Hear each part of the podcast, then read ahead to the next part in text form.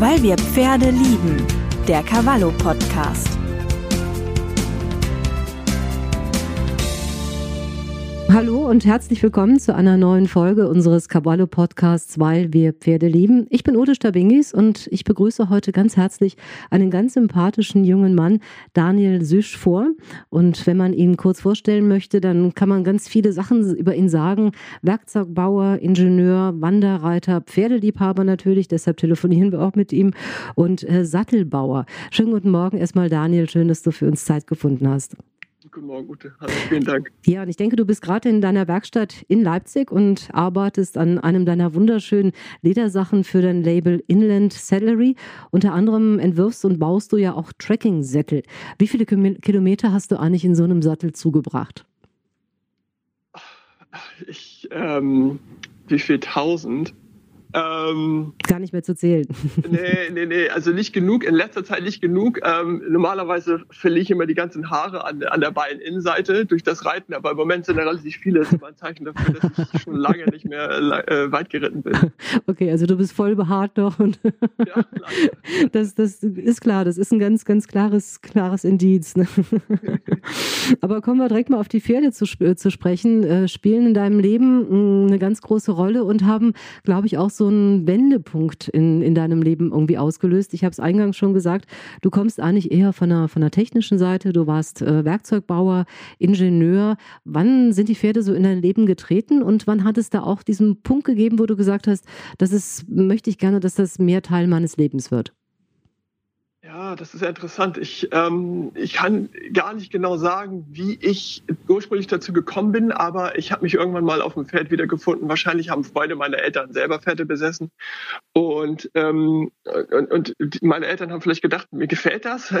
Und ähm, so, also so bin ich da, wahrscheinlich hat es mir auch gefallen, so bin ich dann da reingerutscht. Aber ich habe dann halt mit der klassischen äh, ähm, Longe angefangen, das fand ich super. Und dann ging es halt los mit Dressur, habe ich zwei Jahre gemacht, das fand ich schrecklich. Ähm, und ich erinnere auch noch diese, diese Fahrten, wie ich sozusagen zum Reitunterricht gebracht wurde, einmal in der Woche und ich saß im Auto und ich erinnere noch diese, wenn noch diese Lieder kommen, ja, die im Radio liefen, da läuft mir jetzt noch kalt den Rücken runter. Ähm, das heißt, eine negative Vorspannung ahne ich so ein ja, bisschen. Hm? Ja, genau, das war, das war, das lag mir nicht so, aber irgendwann habe ich dann Urlaub auf dem Reiterhof gemacht und da hat es einen Klick gemacht, habe ich verstanden, warum man das macht, ja, also Zeit in der Natur zu verbringen und ich bin, glaube also ich bin eigentlich eher so, ich jetzt im Nachhinein eher ein introvertierter Typ und du musst halt auch nicht reden, also nicht viel, redest vielleicht ein bisschen mit dem Pferd und, ähm, und bist einfach so für dich und, ähm, und das hat mir extrem gut gefallen. Und das halt, dieser Druck ist halt komplett raus. Und dieses Zeit in der Natur verbringen. Und dann, äh, gut, da war ich irgendwann so mit zwischen 16 und, und 18 war es dann vielleicht nicht so cool, beziehungsweise haben halt andere darüber gelacht, dass ich reiten war und so. Und da war ich halt irgendwie nicht wirklich gefestigt und habe ich das nicht gemacht, aber dann mit 19 habe ich wieder angefangen zu reiten und seitdem geht es einfach kontinuierlich weiter. Und ich würde, mich würde mal interessieren, was ich für eine Person wäre, wenn ich nicht diesen Bezug zu werden mhm. gehabt hätte. Ja. Das meinst, sie haben, du meinst, sie haben auch viel, viel mit, mit dir getan, in, in deiner Entwicklung dir weitergeholfen bin ich mir ganz, also absolut sicher. Ich bin mir ziemlich sicher, ich wäre ein anderer Mensch, wenn ich nicht diesen Endbezug zu, zu Pferden hätte. Mhm. Du hast es ja wirklich auch ganz intensiv gelebt. Ähm, du warst äh, lange Zeit in Kanada auf einer Working Branch äh, mit Pferden unterwegs. Deine Reisen, da kommen wir nachher noch drauf zu sprechen. Aber ähm, lass uns mal ein bisschen in Kanada bleiben. Ähm, hat das dich einfach nochmal weiterentwickelt? Was waren das für Sachen, die du vielleicht im Unterschied auch zu Deutschland dort gelernt hast? Ja, also gut, als allererstes ist das Pferd da ein Arbeitsmittel ähm, und äh, steht nicht so, so sehr im Fokus. Das Pferd ist einfach ein toller Partner, ähm, aber es muss letztendlich funktionieren. Ähm, und die Arbeit mit Pferden ist natürlich was ganz anderes als ein Pferd sozusagen nur zum, ähm, wie sagt man, als Freizeitgebrauch ähm, zu, zu haben. Mhm. Und, und das war super inspirierend für mich, also auch überhaupt zu sehen, dass einem Arbeit generell, weil ich, also ich habe die ganze Zeit durchgearbeitet, mehrere Monate, keinen Tag haben wir Pause, selbst wenn sie gefragt haben, hey, habt ihr Lust, schwimmen zu gehen? Oder haben wir gesagt, nee, lass mal lieber, ich hätte mehr Lust, jetzt reiten zu gehen. Wollt ihr, wollt ihr schwimmen oder wollt ihr reiten? Natürlich wollen wir reiten, ja. ähm, und ähm, das war, das war auch, das hat auch nochmal Klick gemacht. Also vor allem für mich dann zu erkennen, dass es wirklich irgendwas, also eine Tätigkeit gibt, die mir so so viel Spaß macht, ein Lebensstil, ja. Also ich habe mich irgendwie, es ist so ein bisschen, wie es klingt so ein bisschen komisch, aber so, ich habe mich so angekommen gefühlt mhm. in dem Moment, ja. Mhm. Und das heißt, die, die Reiserei hast du auch noch, noch weiter betrieben. Du, du warst auf den Osterinseln, Tahiti, Südamerika, immer mit Pferdebezug oder ging es da für dich alleine weiter? Äh, das, genau, das war da, also Kanada war relativ zum Schluss, das war alles davor. Das, diese, diese, ähm, diese Reise, äh, also ich habe davor in, in Australien gelebt und gearbeitet, noch als Ingenieur und da habe ich dann irgendwann diese, äh, diese so, so eine Sinnkrise gekriegt, wieder mal. Und dann, äh, dann habe ich diese Reise angefangen. Und überall, wo es die Möglichkeit gab zu reiten, war ich dann reiten. Ich wollte ähm, ursprünglich in Patagonien noch reiten, weil ähm, da habe ich von gehört, dass natürlich diese Sachen, ne, wenn irgendjemand von Reiten spricht, dann stoppe ich das sofort auf. Äh, und dachte, wow, wie toll wäre das. Aber das, zu dem Zeitpunkt war das Winter, als ich da war. Und ähm, äh, genau, das, da gab's keine Touren, ähm, aber ich bin halt äh, überall, wo es die Möglichkeit gab, äh, auf dem Pferd äh, Erkundung zu machen, war ich natürlich mhm. da. Was, warst du da immer alleine unterwegs oder ähm, mit, zusammen mit, einer, mit einem Team, mit einer Crew? Äh, also äh, Reisen, ich war, ich war alleine reisen, natürlich triffst, triffst du immer äh, Leute unterwegs, ähm, aber wenn ich dann reiten war, dann ähm, war das mal so, mal so. Manche Leute haben gesagt, hier kannst du haben und reit einfach los und bringst einfach irgendwann wieder. Mhm. Ähm, und, und ja, manche haben, sind damit gekommen und wir haben eine Tour zusammen gemacht und ja, genau, mhm. ja. Und, und hat, hat auch immer gut geklappt, größere Unfälle oder Vorkommnisse gab es nicht. Nee, nee, nee, nee, gab's, also es gab, also äh, das ist, nee, nee, gab es wirklich nicht. Ähm, da war, ne, was ich hatte, also ursprünglich hatte ich, ich würde mich auch eher als ähm, eher, eher vielleicht als ängstlicher Mensch bezeichnen tatsächlich. Ähm, ich habe gedacht, oh Gott, Südamerika und so, wie sollen das werden mhm. und so. Mir ist da nichts passiert. Ähm, einmal gab es ein bisschen, da, da wollen sie im Taxi, das war so eine Art also Entführung würde ich es jetzt nicht nennen, mhm. aber ähm, ja, das war, wir durften erst aussteigen, als wir unsere Taschen gelernt okay. haben. So, ja, ja. Aber das war für mich ja 50 Euro oder so. Ja, das ist für die, ist, ist, ist das was ganz anderes. Mir war das in dem Moment völlig egal. Ich war froh, dass wir da heim rausgekommen sind. Ja, es ist dann eigentlich noch glimpflich abgegangen. Ne? Ja. Aber du, du hast auch ganz, einen ganz interessanten, äh, eine ganz interessante Reise gemacht. Und zwar hast du dich auf die Spuren deiner Vorfahren, deiner, deiner Großeltern begeben. Und ähm, das war natürlich, ja, das war, war Flucht. Ich glaube, viele, viele von uns uns haben noch Großeltern, die von dieser Zeit noch erzählen können. Das ist eine, eine sehr spannende Zeit und ähm, vielfach hat die auch mit Pferden zu tun. Also ich, ich weiß es auch, der große Treck von Ostpreußen, da waren ganz, ganz viele Pferde mit dabei. Du bist diesen, diesen Weg mit dem Pferd nachgeritten. Wie kam die Idee und ähm, was hast du da erlebt? Ja, also die Idee kam mir tatsächlich, da war ich in Kanada und äh, ähm, es gab einfach oft genug Jobs, wo du mehrere Tage überhaupt dahin geritten bist, wo du hin musstest. Und äh, das ist, da ist mir sozusagen aufgefallen, wie problemlos das eigentlich läuft. Ja, also wie einfach das ist und mit wie wenig man äh, zurechtkommt. Und da habe ich, habe ich ähm, ne, und während dieser Reise durch Sü Südamerika habe ich mich dann irgendwann gefragt, wo kommen eigentlich, ne, wo sind eigentlich meine Wurzeln, wo komme ich eigentlich her? Mhm. Weil das beeinflusst ja mein Denken und mein Handeln ja auch irgendwie ja. in einem gewissen Maße. Und ähm, dann habe ich mich damit beschäftigt, habe mich daran erinnert, dass meine, dass meine Großmutter da, auf, also das sind Schwarzmeerdeutsche, dass sie daherkommen. habe ich gedacht, oh, pff, ähm, wa na, warum guckst du das nicht mal an äh, und, und reitest einfach dieses, da, da entlang, ja? Und ähm, genau, so ist das entstanden. Dann bin ich da einmal hingefahren, habe das sozusagen gescoutet, habe meine Mutter eingepackt, wir sind dahin und das, das ist schon heute noch mit dem Kopf. Ähm, das ist einfach ja, war eine total wilde Tour. Ja, genau. Und dann bin ich einfach ähm, ja, dann äh, wollte ich ursprünglich, hab ich, war ich wieder zurück und habe gedacht, okay, jetzt da, es ein Gestüt auch am Schwarzen Meer, mhm. äh, da besorge ich mir zwei Pferde, das, das, die züchten äh, Araber, aber, äh, ähm, aber Hengste eigentlich und werden mhm. hauptsächlich für den Rennsport mittlerweile verkauft. Das war ursprünglich ein Gestüt natürlich für die Kavallerie, also für mhm. äh, so berittene Soldaten. Ähm, und die verkaufen sie jetzt eigentlich Genau, für, äh, für den Rennsport. Und ähm, das hat nicht geklappt. Wahrscheinlich ist es auch gut, weil äh, die werden wahrscheinlich beim ersten Blitzeinschlag weggerannt und so. ähm, genau, aber es gibt halt so, ähm, ah, wie nennt man das? Ja, also Gypsy-Märkte wird, wird mhm. äh, umgangssprachlich genannt, ja. ist natürlich nicht korrekt. Also das Wort Gypsy ist überhaupt, also ist einfach vorne, hinten nicht korrekt. Genau, und da gibt es einfach Pferde für. Mhm. Ähm, Wenig Geld auch. Ne? Verschwinden, äh, genau, verhältnismäßig sehr wenig Geld, genau. Ja, und dann ja, ging's los und ähm, auch sehr unbedarft. Ne? Und weil ich meine, es gibt da keine Zäune, da gibt's keine Gesetze, ähm, was, da ist halt super viel Platz und ähm, äh, genau, das Gras wächst da noch und nöcher. Ich habe mich nicht so, so viel damit beschäftigt, was auch immer ganz gut ist. Und ich wusste auch nicht wirklich viel über die Wanderreiter-Szene. Das kam alles erst später. Also es ging mir wirklich nur ähm, mein eigenes mhm. Abenteuer da. Das ist im Nachhinein, also wenn ich das alles gewusst hätte, was ich jetzt weiß, hätte ich es vielleicht nicht gemacht. Okay. Was, mein, was meinst du da konkret? Fällt dir da ein Beispiel ein? Ähm, ja, ich, ich, ich, ich glaube, man, es, es, es ist, man wird leicht beeinflusst von, von, Ängst, von den Ängsten mhm. anderer Leute ne? und mhm. äh, was man alles bedenken muss, was man alles mitnehmen muss und so. Und ähm, manchmal ist es gut, dass man das nicht weiß. Es gibt zum Beispiel es, ähm, eine Story, das sind zwei, zwei Typen, die haben sich eine Segelyacht gekauft und sind einmal um die Welt gesegelt. Die haben vorher nie gesegelt. ja, und äh, ich war in, in Australien segeln und ähm, und je mehr ich gelernt habe, je mehr ich wusste, desto mehr Angst habe ich davor bekommen. Und Respekt, also, ja. ja, absolut. Das ist, äh, also äh, zum Beispiel, ich habe dann auch diese ganzen Kurse gemacht und wenn du auf offener See über, über Bord fällst, dann ist die Chance, dass dich deine Crew wieder einfängt, möglichst auch gering, so gut, ja. super gering. Ja, das mhm. war's. Ne? Das ist dir nicht klar. Letztendlich ist es vergleichbar, als würdest du auf dem Hochhaus stehen mhm. und du fällst da runter und dann war's das. Das ist einfach, genau, ähm, ist nie passiert. Äh, mir ist auch auf der Tour nichts passiert, aber ähm, ja, das ist diese Ängste, das ist, aber es ist halt immer ein ständiges Thema, ne, diese mhm. Angstüberwindung. Aber du, du hast es gemacht und ich denke mal, es war für dich ja auch ein positives Erlebnis, weil es einfach funktioniert hat. Ne? Ähm, ja. ja.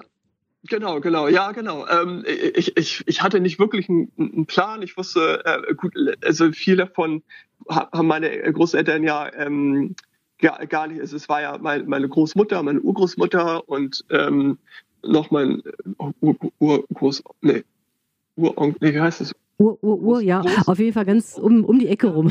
Die, um die Ecke, die sind das, genau, weil die Männer, die wurden, ähm, das, ne, die wurden sozusagen abgezogen, direkt nach Stalingrad geschickt.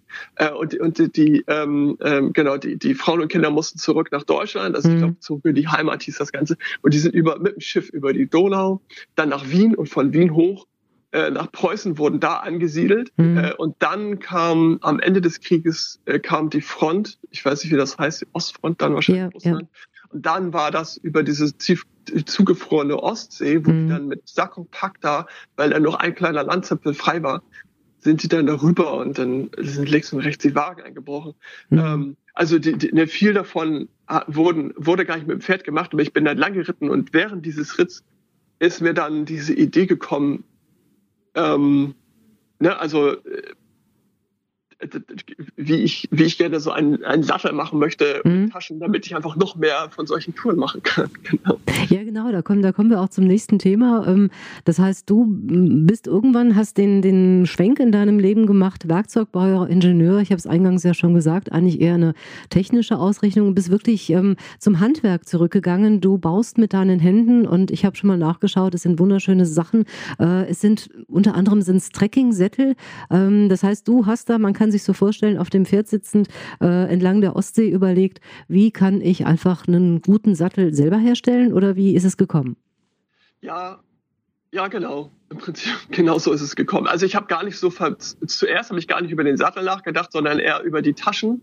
Ähm, und dann kommst du relativ schnell halt auf äh, die Kavalleriesättel, weil mhm. ähm, da wurden die, da, da, wurde das halt genau so genutzt. Und da, also das ist ja eine absolut vergleichbare Anwendung. Die haben halt in so einer Kavallerie ist es halt auch, dass über lange Zeit ähm, eine Person einem Pferd zugeordnet wurde und da musste einfach alles super gut funktionieren und passen. Ja. Und ähm, genau, das habe ich dann als Vorbild genommen, habe ich die, habe ich die Taschen entworfen und dann irgendwann habe ich gesagt, okay, wenn ich jetzt so weit bin, dann kann ich auch den Sattel machen. Und dann habe ich mir diese äh, die alten Kavalleriesättel als als Vorbild genommen und, und, und darauf aufbauend dann mit dem Wissen, was wir heutzutage haben, ne, über ähm, Auflagefläche, äh, Physio Physiologie, Physiologie, Anatomie mhm. eines Pferdes, ähm, genau, äh, dann den, den Sattel. Und das mhm. habe ich, ich habe das Problem ja für mich selber gelöst. Ich hatte nie sozusagen die Idee daraus eine Firma oder oder einen Beruf, ja. Ja. ja, Aber du hast, du hast deine Berufung gefunden. Also das heißt, dieser Umgang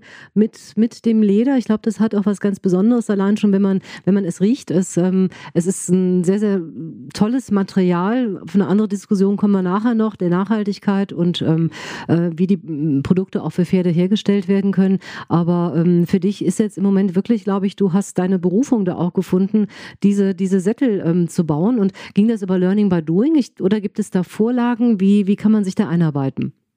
Ja, das war alles Learning by Doing. Es ist halt, wenn also wieder so, am Anfang weißt du nicht, nicht so viel. Äh, du weißt, du siehst die ganzen Probleme nicht, die auf dich zukommen. Das ist auch immer, es ist gut, sonst würdest du es ja nicht machen. Also deswegen ähm, war das ein Learning by Doing Prozess und ich war dann ähm, nach der Reise habe ich äh, in der Schweiz gearbeitet, wieder als Ingenieur nochmal, weil ich wusste dann zu dem Zeitpunkt immer noch nicht so genau. Das war ja nur so eine spinnerte Idee mehr oder weniger mit diesem äh, Sattel und so. Und ähm, und da, da, da war ein Gestüt und da habe ich mich dann sozusagen äh, in der Freizeit immer aufgehalten. Und der Besitzer hatte ganz, der hat ganz viel, das ist so ein Sammler, der hat ganz viel diese, von diesen alten Kavalleriesätteln da gehabt und die habe ich als Vorbild genommen und habe alte Sättel auseinandergebaut, habe mir genau angeguckt, wie die gemacht werden und, und ähm, ja, und mehrere Sättel später viel Arbeit, ähm, mhm. genau, bin ich, bin ich da angekommen, ja, und ich habe die halt zwischendurch immer getestet. Ja. Und, und Alternativen für Leder, wir, wir haben so ein bisschen gerade auch im Vorfeld schon mal darüber gesprochen, was im Moment gerade, glaube ich, uns, uns alle bewegt. Corona-Zeit, jetzt aktuell doch noch die Flutkatastrophe in, in Nordrhein-Westfalen und in Bayern. Ähm, es sind viele, viele Pferdereitställe, viele Pferdebetriebe betroffen. Und ich glaube, wir werden ganz immens auch mit der Nase auf das Thema Umweltproblematik, Nachhaltigkeit, wie gehen wir in die Zukunft, ähm, ja, wirklich reingestupst. Äh, jeder macht sich im Moment Gedanken, weil es, fliegt uns wirklich gerade so ein bisschen um die Ohren. Ähm, wie hast du dich entschieden? Weil ich weiß, gerade auch im Pferdebereich wird ja zum Teil auch darüber nachgedacht, ähm, vegane Alternativen ähm, zu, zu suchen, ähm, also vom Leder wegzukommen. Du hast dich aber ganz bewusst für den, für den Werkstoff Leder entschieden. Ja, also ich, langfristig finde ich es toll. Also es, es gibt ja sozusagen, ähm, was ist das Ziel? Lebensraum zu erhalten. Ähm, das ist, das ist, das ist halt super wichtig. Und äh, die, es gibt unterschiedliche Wege dahin. Und manche Wege sind, sind, klingt vielleicht toll, kosten am Ende aber trotzdem mehr Lebensraum, zum Beispiel. Ja, also nur mal so gedacht, vegan, vegane Alternativen. Ähm, ich weiß, es gibt mehrere Produkte, die sind gerade in der Entwicklung. Die sind natürlich extrem teuer noch an der Anschaffung, aber wenn es irgendwann ein Produkt gibt, was vergleichbar ist, dann, bin, dann schwenke ich sofort um. Also das, was ich mache, mache ich ja, weil, ähm, also mit, mit Leder, aber ich arbeite mit pflanzlich gegerbtem Leder, äh, das eine extrem hohe Qualität hat. Das läuft, also viele nennen es auch Bio-Leder, läuft unter diesem Begriff. Mhm.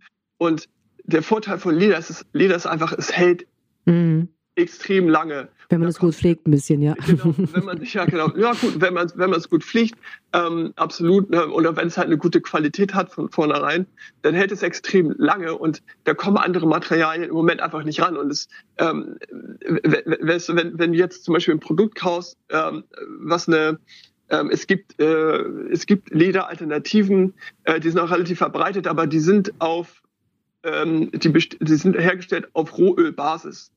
Mhm. Ja, das ist, das ist letztendlich auch nur ein Kunststoff. Ja, mhm. das, das, das, ähm, äh, und der wird nicht recycelt. Also wir, mittlerweile sind, haben wir auch gemerkt, unsere Sachen werden nicht recycelt. Ja, wir packen das in, in, den, in den gelben Sack und grüner Punkt und so. Aber da wird so wenig von recycelt, weil diese Rohprodukte sind so billig. Es ist viel billiger, eine Kunststoffverpackung neu herzustellen. Und ähm, das ist sozusagen, äh, wenn, wenn dieses Produkt am Ende also sozusagen eine Lederalternative, wenn die neu erst, erst hergestellt werden muss auf, auf Rohölbasis und nicht lange hält und danach nicht recycelt werden kann, haben wir danach ein größeres Problem. Mhm. Dann, dann ist es vielleicht, ist es, ja, das ist, das klingt, klingt schön, aber letztendlich, und wo liegt das dann rum? Also äh, im besten Fall wird es verbrannt. Ja, das, wenn es hier in Europa verbrannt wird, da sind relativ hohe Standards, was sozusagen auch die, ähm, ne, also was sozusagen das Produkt ist, was dann aus dem Schornstein rauskommt, da sind relativ wenig Giftstoffe drin.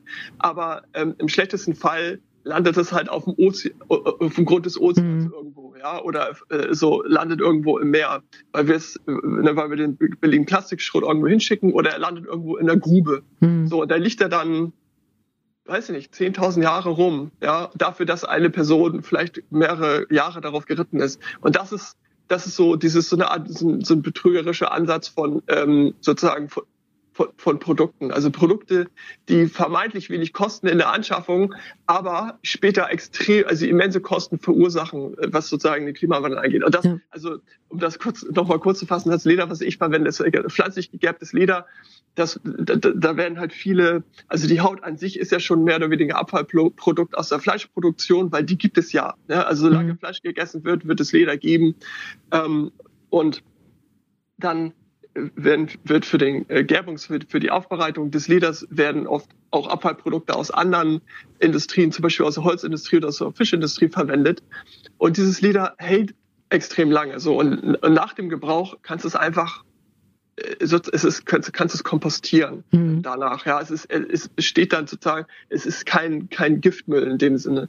Und das ist, ähm, und, und es lässt sich super gut reparieren. Das ist mhm. halt auch ein wichtiger Ansatz, äh, finde ich, äh, äh, das ist, das ist auch wichtig als, als Hersteller. Also ich sehe mich da selber an der Pflicht, dass, äh, dass ich die Sachen, also ich biete auch einen Service an, die, die Leute können mir das zuschicken, meine Kunden. Ich repariere und fliege die Produkte, weil ich möchte, dass sie lange halten. Genau. Ja, das ist einfach die Rechnung einfach ein bisschen größer aufgemacht und, und umgerechnet. Ähm, Gerade für deine ähm, Trekkingsättel, wer, wer sind so deine Kunden? Wer, wer kommt zu dir? Weil ich glaube, ja, es ist eine kleine Manufaktur. Da werden sie wahrscheinlich viele denken, oh Gott, das sind wunderschöne Produkte, aber die werde ich mir einfach nicht leisten können. Ähm, wer, wer kann es oder wer tut es oder wer sagt auch einfach, dafür gebe ich wirklich auch etwas mehr Geld aus? Ja, also ich, ich, ich hatte irgendwann hat, also irgendwann hatte ich die, die Idee, wie toll wäre es, ja, also wenn, wenn jemand wie Jeff Bezos oder Elon Musk, wenn die mal wirklich Natur erleben würden, also wirklich ein absolutes Gefühl von Wildnis in so einem Sattel sitzen und äh, wirklich mal tief in die Natur reinkommen. So das, da habe ich, da hab ich gedacht, dann könnte man doch von oben mal so, so einen Gedankenwechsel erzeugen, weil das wäre doch, das wäre doch mal nachhaltig. So, das habe ich gedacht, aber dann über die Zeit ähm, es sind, sind die, die, die Leute, die, die das kaufen, sind viele, ähm, ja, äh, weiß nicht, also ich würde sagen, so jemand wie du, Freizeit, mhm. ähm, ja, Freizeit reiten und möchte, möchte einfach ähm, Zeit in der Natur verbringen, macht vielleicht gar nicht so große Touren, aber einfach mal regelmäßig so mal eine Woche oder so oder mal ein Wochenende und ähm, und, und was, was mir wichtig ist, ist, dass dass es den Leuten extrem einfach gemacht wird. Ja, mhm. also das, deswegen habe ich auch dieses Klicksystem entwickelt mit den Taschen, dass man, dass, dass sozusagen diese Taschen an, an, an jeden beliebigen Wanderreitsattel noch anpassen kannst. Also ich mache zwar einen Sattel, aber ich mache ganz viele Taschen für, für alle möglichen Wanderreitsättel, ähm, die man dann da über mit Hilfe von, von, von so Brücken äh, mhm. adaptieren kann. Du, du hast dieses System ent, entliehen, ne? Von, von einer anderen Sportart. Ja, also genau, diese, es, es gibt so Klickschnallen dafür, ähm, die kommen aus dem Gleitschirmbereich, ähm, Gleitschirmflug, und die müssen natürlich extreme Lasten aushalten und die sind halt auch, da ist auch kein Kunststoff drin. Das ist einfach Metall und Metall verrottet halt auch mit, mit der Zeit. Das ist auch kein, kein, kein Gift ja, für die, für die Umwelt. Und deswegen, aber, und die, die halten halt einfach auch extrem lange. Das ist, ich, das, kennst es ja auch, wenn du, wenn du eine Tasche kaufst, was geht als erstes kaputt? Irgendeine Klickschlalle oder, mhm. oder der Reißverschluss und dann kannst du diesen Rucksack im Prinzip nicht mehr verwenden, weil das so teuer ist, die auszutauschen.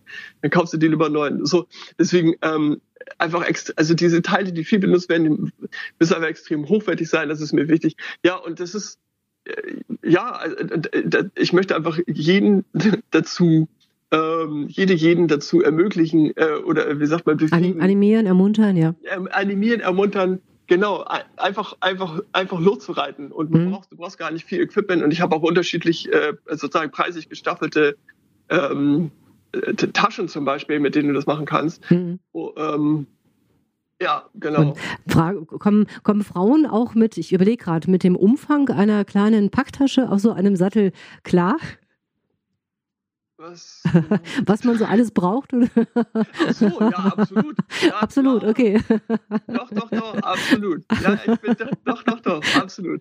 Da, ähm, ja, da ist es, äh, ich, ich, da gibt es keinen Unterschied. Mhm. Also wirklich nicht. Ich glaube, das ist, ist also, sobald du diesen Modus einschaltest, ähm, ja, der, der Mann nimmt dann halt irgendwas anderes mit, ja. Wenn, ja. wenn ja, ich will jetzt nicht irgendwie in, ja. also nicht nee, klar, aber, denken oder so, ja. aber ähm, ich glaube, das gibt sich gar nichts. Nee, nee. Ja, ich glaube einfach für jeden Beschränkung auf das Wesentliche und wenn man äh, einfach so eine Tour auch plant, dann weiß man das einfach. Man, man ist äh, unterwegs und man braucht wirklich Sachen, die funktional sind, die äh, im richtigen Moment auch da sind und äh, ansonsten den Rest kann man eigentlich sehr, sehr viel weglassen.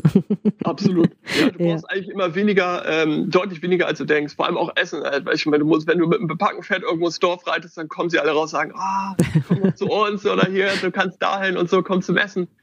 Ja, das, ist, das kann man dann schon mal den Campingkocher, dem kann man sich dann schenken, okay. Ja, das, genau, die Flasche, die, die wird gar nicht erst gebraucht. Ja.